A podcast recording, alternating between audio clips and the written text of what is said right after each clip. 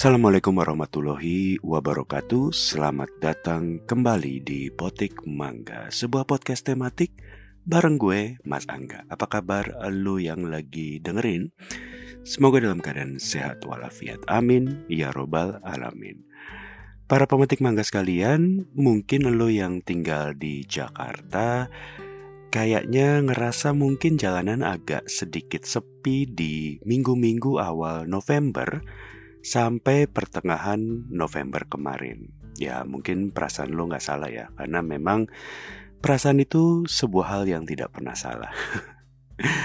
jadi gini, um, jadi kemarin itu menurut gue kemacetan di Jakarta itu agak sedikit berkurang, lumayan. Bukan karena adanya mudik hari raya seperti biasanya, tapi menurut gue salah satu alasannya kepadatan lalu lintas di Jakarta agak sedikit berkurang adalah adanya event konferensi tingkat tinggi G20 yang dibikin di Bali. Jadi konferensi tingkat tinggi alias KTT G20 puncaknya itu di tanggal 15 sampai 16 November 2022 di mana ada sekitar uh, eh, 20 kurang lebih lebih kayaknya 20 kepala negara atau perwakilannya kumpul di Bali buat ngobrolin hal-hal yang sifatnya strategis sesuai dengan tema G20 tahun ini yaitu Recover Stronger, Recover Together. Kurang lebihnya kayak gitu.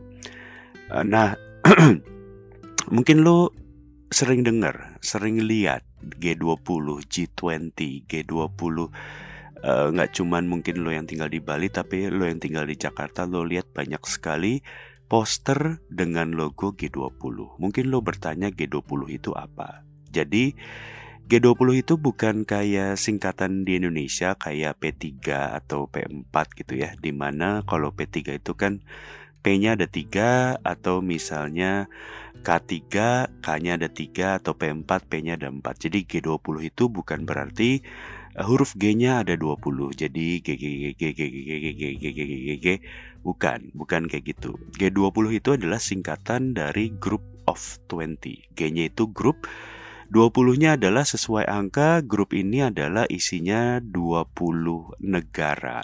Um, nggak serta merta 20 negara sih. Kalau gua nggak salah itu 19 negara plus satu perwakilan Uni Eropa. Jadi 20 negara atau anggota G20 adalah negara-negara dengan PDB atau GDP 20 besar dunia. Jadi singkatnya mungkin G20 adalah kumpulan negara 20 besar ekonomi dunia. Ya walaupun pada kenyataannya nggak gitu-gitu amat, nggak sesederhana itu karena kayaknya ada beberapa negara yang di luar 20 besar GDP dunia juga diajak gitu. Kayak yang tadi gue bilang, G20 itu isinya adalah 19 negara plus satu Uni Eropa.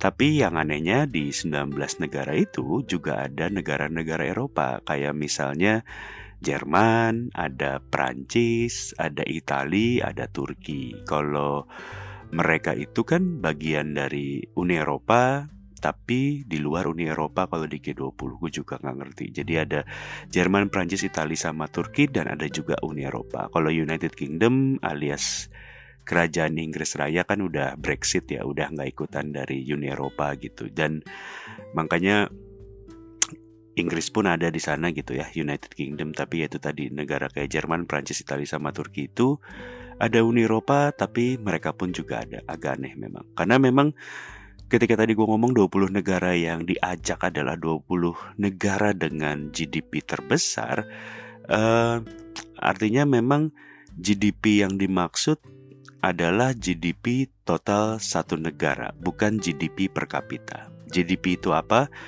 GDP itu para pemetik mangga sekalian adalah singkatan dari gross domestic bruto atau bahasa Indonesianya itu PDB pendapatan domestik bruto. Dan apa itu PDB? Secara super sederhana, kalau gue coba jelasin gampangnya PDB itu adalah pendapatan setiap negara, pendapatan sebuah negara. Jadi misalnya kalau lu nggak kebayang kalau lu yang karyawan, pendapatan lu kan dari gajian atau kalau lo yang freelance atau lo yang usaha gitu kan ada pendapatan dari invoice lo atau dari transferan gitu. Nah, untuk negara gampangnya disebutnya adalah PDP. Ya, emang itu adalah penyederhanaan yang mungkin secara teori tidak bener-bener banget ya. Artinya gue akan mungkin diomelin oleh para sarjana ilmu ekonomi dan para dosen fakultas ekonomi atau bahkan para mahasiswanya gitu karena bilang PDB adalah pendapatan sebuah negara. Karena emang sebenarnya nggak sesederhana itu ya untuk menghitung sebuah PDB itu. nggak segampang kayak orang yang tadi terima gaji atau misalnya lo dapat duit dari invoice usaha lo atau jualan lo gitu karena PDB itu kalau gue nggak salah uh, sebuah negara itu rumus gampangnya adalah C plus I plus G plus X minus impor kalau gue nggak salah. Jadi ada C itu konsumsi rakyat, I itu investasi, G itu government expenditure atau pengeluaran pemerintah, X minus itu ekspor kurang impor, net ekspor lah. Dan itu pasti banyak turunannya lagi, banyak faktor-faktornya lagi. Ini gua mencoba super menyederhanakan biar gampang aja jadi terima nasib aja kalau lu nggak ngerti lu dengerin podcast ini lu harus terima nasib kalau PDB itu adalah pemasukan setiap negara kalau lu mau lebih tahunya tentu lu bisa Google atau baca buku-buku yang uh, pengantar ilmu ekonomi kurang lebihnya kayak gitu nah PDB kurang lebihnya G20 adalah 20 negara yang PDB-nya paling gede. Lagi-lagi gue menyederhanakan. Jadi G20 adalah isinya kumpulan 20 negara dengan PDB atau income pendapatan domestik paling besar satu dunia gitu. Jadi PDB doang ya, uh, bukan PDB per kapita. Apa itu lagi PDB per kapita? PDB per kapita itu adalah PDB yang tadi yang pendapatan sebuah negara dibagi jumlah penduduknya. Jadi kurang lebih rata-rata pendapatan per orang di suatu negara. Nah Indonesia, kalau gua nggak salah, kalau data gua, eh data gua, kalau gua baca nggak salah, datanya mungkin udah nggak akurat lagi. PDB Indonesia itu sekitar seribuan triliun US dollar per tahun. Tapi PDB per kapitanya itu cuma 3.800an US dollar per orang per tahun. Karena memang penduduknya banyak, jadi angka seribuan triliun US dollar itu dibagi dengan sekitar ya 270 sampai 280 orang gitu kurang lebihnya. Artinya memang secara pendapatan negara cukup besar, tapi secara orang, secara individu memang masih jauh dari negara lain. Kalau lu nggak kebayang, lu anggap aja gini, ada sebuah keluarga, ada sebuah keluarga tetangga lo misalnya atau temen lo, bokapnya itu pengusaha kaya, rumahnya mungkin salah satu yang paling gede di komplek, duitnya banyak banget, tapi mungkin si bapak itu anaknya ada lima, terus keluarganya ikut dia semua, kakaknya, adiknya, mertuanya semua ikut di rumah itu. Udah gitu ada karyawan, terus yang kerja si bapak doang. Alhasil mungkin duitnya dibagi-bagi buat orang serumah, jadinya dikit-dikit. Makanya Indonesia adalah salah satu negara top 20 uh, eh, dengan PDB tertinggi, bisa masuk ke 20. Karena itu tadi apa namanya Indonesia walaupun PDB per kapita kecil tapi PDB secara keseluruhan secara negara itu salah satu negara top 20 PDB terbesar di dunia. Nah ini data ya, kalau gua nggak salah ya. Mohon maaf kalau salah, lo bisa cek Google sendiri. Dan kalau gua nggak salah, terakhir gue baca Indonesia itu ada di peringkat 15 atau 16 negara dengan PDB paling besar sedunia di angka seribuan triliun US dollar tadi.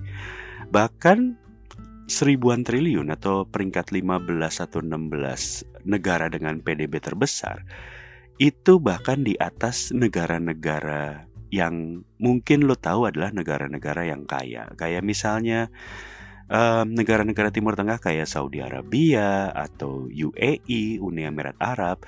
Itu kan tempatnya para sultan-sultan ya, sultan beneran gitu. Itu negara yang gue sebut barusan PDB-nya secara total untuk satu negara itu di bawah Indonesia.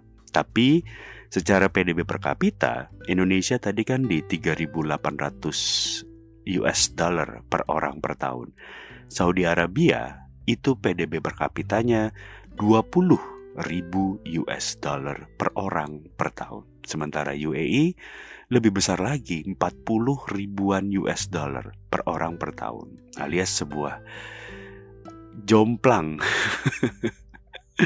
Ya negaranya PDB totalnya tidak sebesar Indonesia, tapi ketika dibagi per kapita, angkanya bisa tujuh kali lipat Indonesia, enam kali lipat Indonesia, atau bahkan bisa sampai uh, eh, 12 kali lipat dari Indonesia, atau 10 kali lipat dari Indonesia. Sebuah data yang sangat jomplang gitu. Jadi kalau ibarat tadi ada bokap yang kerja gajinya besar, tapi isi keluarganya banyak. Kalau UA ini kayaknya kerjanya mungkin sama duitnya sama si bapak-bapak tadi gitu. Jadi mungkin gajinya sama, tapi ya anaknya cuma satu. Jadi dibaginya nggak banyak gitu. Jadi gambarannya mungkin UAE itu gajinya atau pemasukannya 10 juta rupiah per bulan tapi anaknya satu. Sementara Indonesia gajinya 20 juta per bulan tapi anaknya ada 12 gitu kurang lebihnya ya karena ya 3800 US dollar per tahun kalau dibagi 12 bulan itu rata-rata per bulannya ya di 300-an dolar gitu. Artinya kasarnya kalau dirupiahin mungkin sekitar empat setengah juta rupiah per bulan. Kalau asumsi dolar itu 15 ribuan. Ya mirip sama UMR Jakarta lah kurang lebihnya.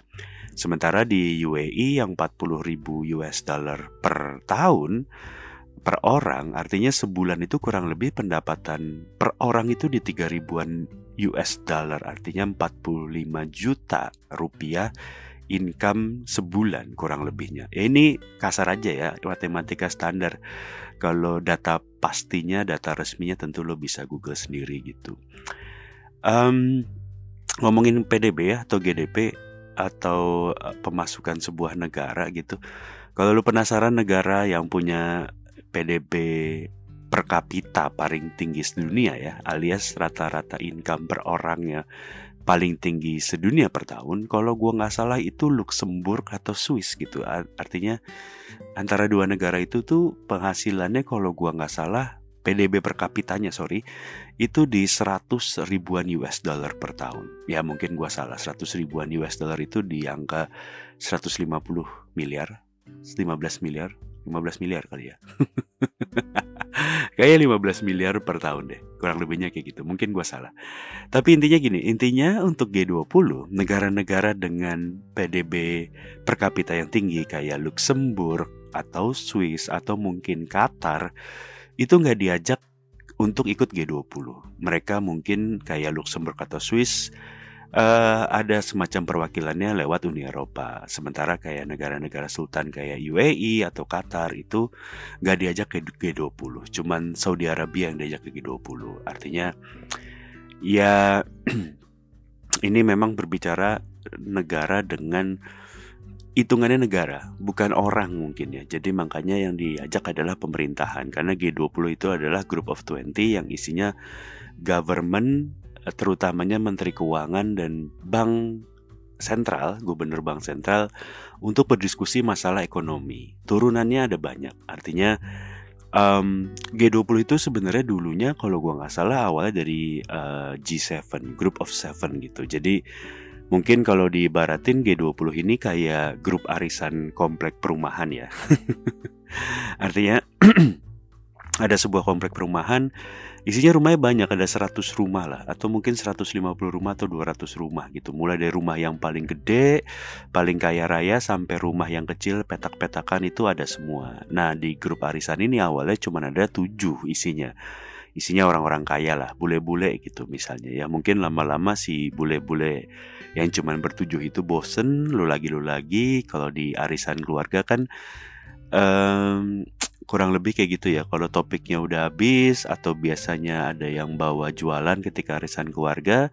Kalau yang ngumpul cuman bertujuh ya mungkin nggak seru isinya dia lagi dia lagi lama-lama nggak seru makanya si G7 ini mengeluaskan sayap gitu ya, melebarkan sayap jadi G20 gitu. Diajaklah um, rumah-rumah di komplek tadi jadi 20, nambah uh, 13 uh, rumah lagi gitu. Tapi ya sebenarnya sih isinya ya dia dia doang gitu yang kaya kaya aja yang diajak gitu atau yang kelihatan kaya atau yang keluarganya banyak. Jadi mungkin kalau ada dagangan bisa beli barang gue gitu. Nah sama kayak arisan komplek tiap tahun G20 ini kumpul-kumpul.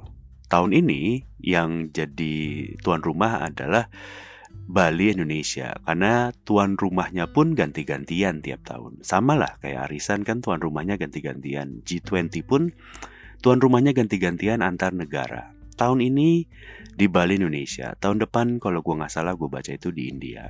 Nah, kumpul-kumpulnya ini yang mungkin lo mikir ngapain sih kok orang-orang G20 ini ngumpul gitu mungkin lo nanya kamu nanya anjing tuh nyangkut di otak intinya sih lo mikir ngapain G20 G20 ini ngumpul-ngumpul gitu. Ya sebenarnya sih ya tadi gue bilang G20 itu ngobrolin masalah ekonomi. Fokus utamanya seperti itu. Gimana caranya bareng-bareng kita bisa sejahtera bareng-bareng bisa cuan lah kurang lebihnya. Makanya tadi sebenarnya G20 itu utamanya adalah si Menteri Keuangan dan Gubernur Bank Sentral yang diskusi seriusan gitu.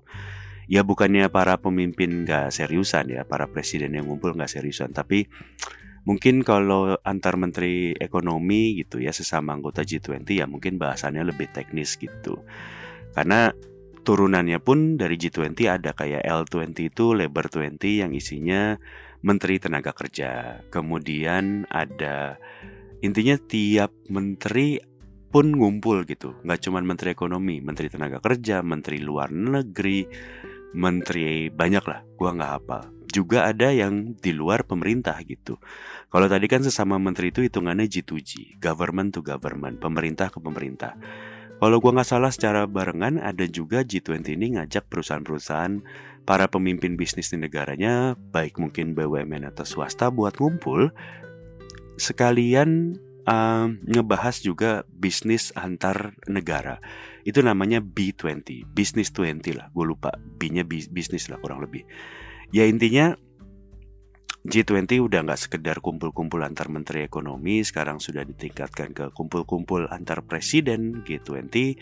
Ada juga turunannya baik menteri luar negeri, menteri tenaga kerja juga ada dari pihak non pemerintah, dari BUMN atau dari swasta juga ngumpul. Ada juga Y20, Y20 intinya juga para organisasi kepemudaan kurang lebihnya sih.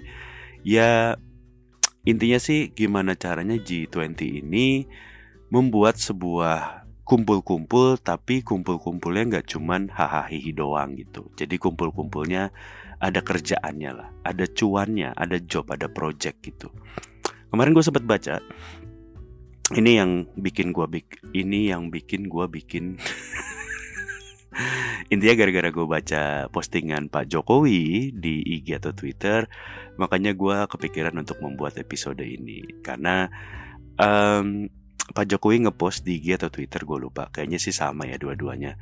Kalau kemarin KTT G20 atau yang kumpul-kumpul G20 itulah bahasanya Itu menghasilkan kesepakatan setidaknya ada 226 proyek multilateral dan 140 proyek bilateral Multilateral itu apa? Multilateral itu adalah banyak negara. Multi kan banyak, lateral negara. Kalau bilateral itu B itu dua, dua negara doang gitu. Kurang lebihnya kayak gitu. Jadi ada 226 job rame-rame multilateral. Ada 140 proyek yang berdua negara doang gitu. Kalau yang job rame-rame mungkin misalnya katakanlah Amerika bikin konser, Jepang bikin stage-nya, Jerman bawa sound-nya, Prancis bawa lighting gitu. Misalnya China bagian konsumsi, Inggris ngurus talent, kurang lebihnya gitulah. Job keroyokan, job rame-rame. Nggak harus negaranya sebanyak itu, artinya lebih dari dua negara pun udah disebut sebuah uh, pekerjaan atau kerjasama multilateral. Sementara kalau bilateral ya cuma dua negara, mungkin misalnya katakanlah Australia mau beli beras ke Indonesia gitu misalnya. Belinya 200 ton beras ke Indonesia ya jadi cuma ada dua negara doang gitu. Kayak misalnya katakanlah Amerika mau beli bawang putih gitu misalnya ya kita supply gitu kurang lebihnya. Atau misalnya Indonesia pengen bikin kereta cepat manggil Cina. Ya kurang lebihnya proyek bilateral ya antar dua negara kayak gitu dan di postingan Pak Presiden total duitnya kalau gua nggak salah baca adalah 238 miliar dolar Amerika untuk job yang multilateral Sementara proyek yang bilateral itu di angka 71 miliar dolar. Jadi para pemetik mangga sekalian, G20 atau G20 adalah bukti kalau kumpul-kumpul bisa bawa rejeki. Artinya emang kadang nongkrong itu mendatangkan job gitu. Jadi nggak cuman lu diem doang di rumah atau di kantor doang, itu harus keluar kumpul-kumpul, nongkrong, ngobrol, diskusi supaya bisa mendatangkan rezeki. Kalau bahasa halusnya kan silaturahmi ya. Silaturahmi itu kan ada yang bilang kalau silaturahmi akan mendatangkan rezeki gitu. Jadi mungkin G20 adalah sebuah bentuk nongkrong-nongkrong kumpul-kumpul silaturahmi ya versi tinggi versi antar presiden. Kalau lu yang nongkrongan teman-teman setongkrongan lu mungkin satu SMA, satu kampus atau satu daerah tongkrongan gitu. Nah, ini yang nongkrong presiden-presiden negara-negara 20 negara dengan PDB terbesar di dunia. Gitulah kurang lebihnya. Nah, nongkrongnya di Bali kemarin gitu. Tapi ya mungkin lo bertanya kenapa atau ada nggak sih pengaruhnya G20 buat lu, buat Indonesia sebagai tuan rumah. Um, kalau menurut gue sama kayak event apa pun, tuan rumah, uh, tuan rumah itu menurut gue pasti punya privilege tertentu. Artinya kayak misalnya Piala Dunia gitu, ketika Qatar sebagai tuan rumah, Qatar punya privilege buat jadi unggulan di grup A gitu uh, Qatar sebagai tuan rumah Piala Dunia bisa menentukan dia mau main di kota apa, di stadion yang mana, sehingga dia bisa mendapatkan supporter paling banyak untuk menonton pertandingan dia gitu. Ya di G20 mungkin nggak sama persis, tapi sotonya gue ketika lu menjadi anggota G20, apalagi lu menjadi tuan rumah G20 gitu. Tentu sotonya gue menjadi tuan rumah itu bisa membawa banyak pelaku bisnis Indonesia untuk ditawar-tawarkan ke negara-negara lain yang anggota G20 gitu. Dan mungkin sebagai tuan rumah, Indonesia bisa membuat agenda-agenda Indonesia itu didengarkan sama negara lain. Ya, maksud gue gini, ketika lo datang menjadi sebuah tamu di sebuah tempat, lo akan mendengarkan tuan rumah yang ngomong kan. Artinya ketika tuan rumah itu ngomong, at least lu sebagai tamu itu mendengarkan, menyimak lah kurang lebihnya. Masalah lu nantinya melakukan apa terhadap omongan tuan rumah tentu ya lain cerita gitu. Artinya masalah agenda Indonesia itu nantinya dilakuin atau cuma nempang lewat doang, ya itu lain cerita gitu. Tapi setidaknya menurut gua pesan-pesan yang mau diomongin sama tuan rumah sama Indonesia di ajang KTT G20 itu ya setidaknya sudah disampaikan kepada para delegasi dari negara-negara lain itu dan itu tadi kan Pak Presiden juga udah posting bahwa ada berbagai kesepakatan multilateral dan bilateral yang nantinya mungkin harus di follow up gitu. Kadang kan kalau habis diskusi deal-dealan itu kan baru sebatas ini ya ucapan gitu, belum jadi sebuah kontrak, belum jadi sebuah apa ya call to actionnya mungkin belum ada gitu. Belum ngapa-ngapain baru oke-oke doang gitu. Ya bisa jadi dari sekian banyak pekerjaan itu akan ada, pekerjaan tambahan tapi bisa juga jadi ada project-project yang mungkin nantinya secara teknis atau secara detailnya jadi nggak deal ya. Bisa jadi bisa jadi juga enggak ya. Semoga aja semuanya nanti lancar. Dan itu kan dari sisi ngobrol-ngobrol teknis diskusinya ya. Menurut gue sama seperti event-event lain pun G20 kemarin di Bali itu pasti ngebawa dampak ekonomi yang gede banget buat Bali. Walaupun memang modal untuk bikin acara G20 nggak dikit, tapi dampak ekonominya buat Bali dan masyarakat Bali menurut gue juga nggak sedikit gitu. Dampak ekonomi yang gue maksud kayak gini, eh, dampak ekonomi yang gue maksud tuh kayak gini.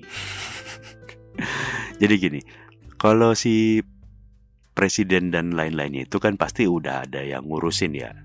Artinya nginepnya di mana, makanannya apa, sesuai dengan protokol masing-masing gitu. Artinya cateringnya pasti udah ada yang ngurus, nginepnya udah ada yang ngurus, mobilnya udah yang ngurus, bahkan Joe Biden bawa mobil sendiri gitu. Artinya ya nggak mungkin Joe Biden makannya harus go food gitu kan, nggak mungkin pasti udah diurus sama protokolnya. Nah cuman buat yang lainnya gitu, kayak misalnya para staff yang ikut gitu, atau misalnya dari Indonesia kan pasti mengirim bapak-bapak TNI dan Polri yang untuk menjaga keamanan di sana, atau mungkin kayak banyak pasti wartawan atau rekan media yang meliput acaranya gitu, baik dari dalam negeri maupun dari luar negeri gitu. Pastikan mereka ini makannya di warung sekitar uh, warung di kecil-kecil di Bali gitu misalnya. Atau misalnya nginepnya kan di hotel-hotel yang tidak bintang 5 gitu. Terus jangan lupa mungkin pasti akan beli cedera mata oleh-oleh buat dibawa balik ke negaranya atau balik ke kota asalnya balik ke Jakarta gitu misalnya yang artinya menurut gue secara ekonomi pasti kemarin Bali itu lagi rame banget gitu dan harusnya sih ya para yang punya warung makan atau hotel-hotel bintang 3 misalnya. Ya menurut gue itu kena imbas bagus gitu dari event G20 artinya mungkin buat para UKM UMKM di Bali gitu ya mungkin aja mereka berharap kalau G20 itu ya lama dikit gitu. Kalau bisa setahun gitu G20-nya tapi ya mungkin buat lu yang tinggal di Jakarta gitu kayak gue gitu tinggal di Jakarta ya mungkin aja kita nggak berasa efeknya secara langsung ya. Mungkin kita bukan panitia bukan peserta apalagi gitu ya. Paling ya yang berasa buat gue sih kayaknya kemarin di Jakarta itu agak nggak macet aja sih. Ya karena mungkin hampir seluruh jajaran pemerintah ya ada di Bali gitu. Jadi para pegawai PNS kementerian atau uh, pemerintahan bosnya lagi pada di Bali semua. Jadi ya mungkin agak sedikit lengang gitu tapi ya pasti buat gue buat elu gitu menurut gue G20 pasti akan ada efeknya gitu. Secara deal-dealan atau project yang tadi diomongin sama Pak Jokowi itu pasti akan ada efeknya tapi mungkin aja kita nggak tahu itu adalah hasil dari G20. Mungkin aja efeknya secara nggak langsung gitu. Yang kalau gue boleh berharap sih dari G20 ini karena Indonesia adalah anggota G20 Gua berharap paling gak sesama anggota G20 itu visanya sih bebas, bebas visa gitu. Jadi kalau kita mau ke Amerika, kita mau ke Inggris, visanya bebas lah. Kan kita sama-sama temenan anggota G20. Ya kalau nggak, kalau emang nggak bisa bebas gitu, paling nggak mengurusnya gratis gitu loh. Kayak ASEAN kan kita udah sepakat sama anggota ASEAN tuh bebas visa sesama anggota ASEAN. Kayak misalnya Uni Eropa sesama anggota Uni Eropa udah bebas visa juga. Ya paling nggak G20 ini sebagai sebuah apa ya komunitas kumpul-kumpul negara gitu bisa membuat penduduk di negara masing-masing bisa bebas saling mengunjungi negara yang satu dengan negara yang lain atau paling nggak kalau emang nggak bisa bebas visa ya paling nggak visanya gratis untuk ngurusnya gitu. Visa itu kan kalau lu belum pernah ngurus visa, misalnya katakanlah kayak ke Amerika atau ke Australia ketika lo mau ke sana ngurus visa itu bayar. Berhasil atau tidak berhasil, lo tetap harus membayar sejumlah uang. Jadi ya tolonglah bapak-bapak yang mungkin mendengarkan ini diajukan di agenda G20 supaya kita bebas visa ke sesama negara G20. Karena tahun depan uh, tuan rumah kumpul-kumpul G20-nya itu di India. Jadi semoga sih G20 nggak sekedar kumpul-kumpul doang, semoga G20 bisa membawa manfaat yang real terutama bagi kita Indonesia dari ajang pertemuan G20 itu. Ya udah, itu aja dari gue, terima kasih sudah mendengarkan. Semoga lo tercerahkan sedikit mengenai apa itu G20. Yang pasti jangan percaya 100% apa yang gue omongin. Silahkan Google sendiri untuk mendapatkan kebenarannya. Terima kasih sudah mendengarkan. Sampai jumpa di episode lain dari Potik Mangga. Assalamualaikum warahmatullahi wabarakatuh.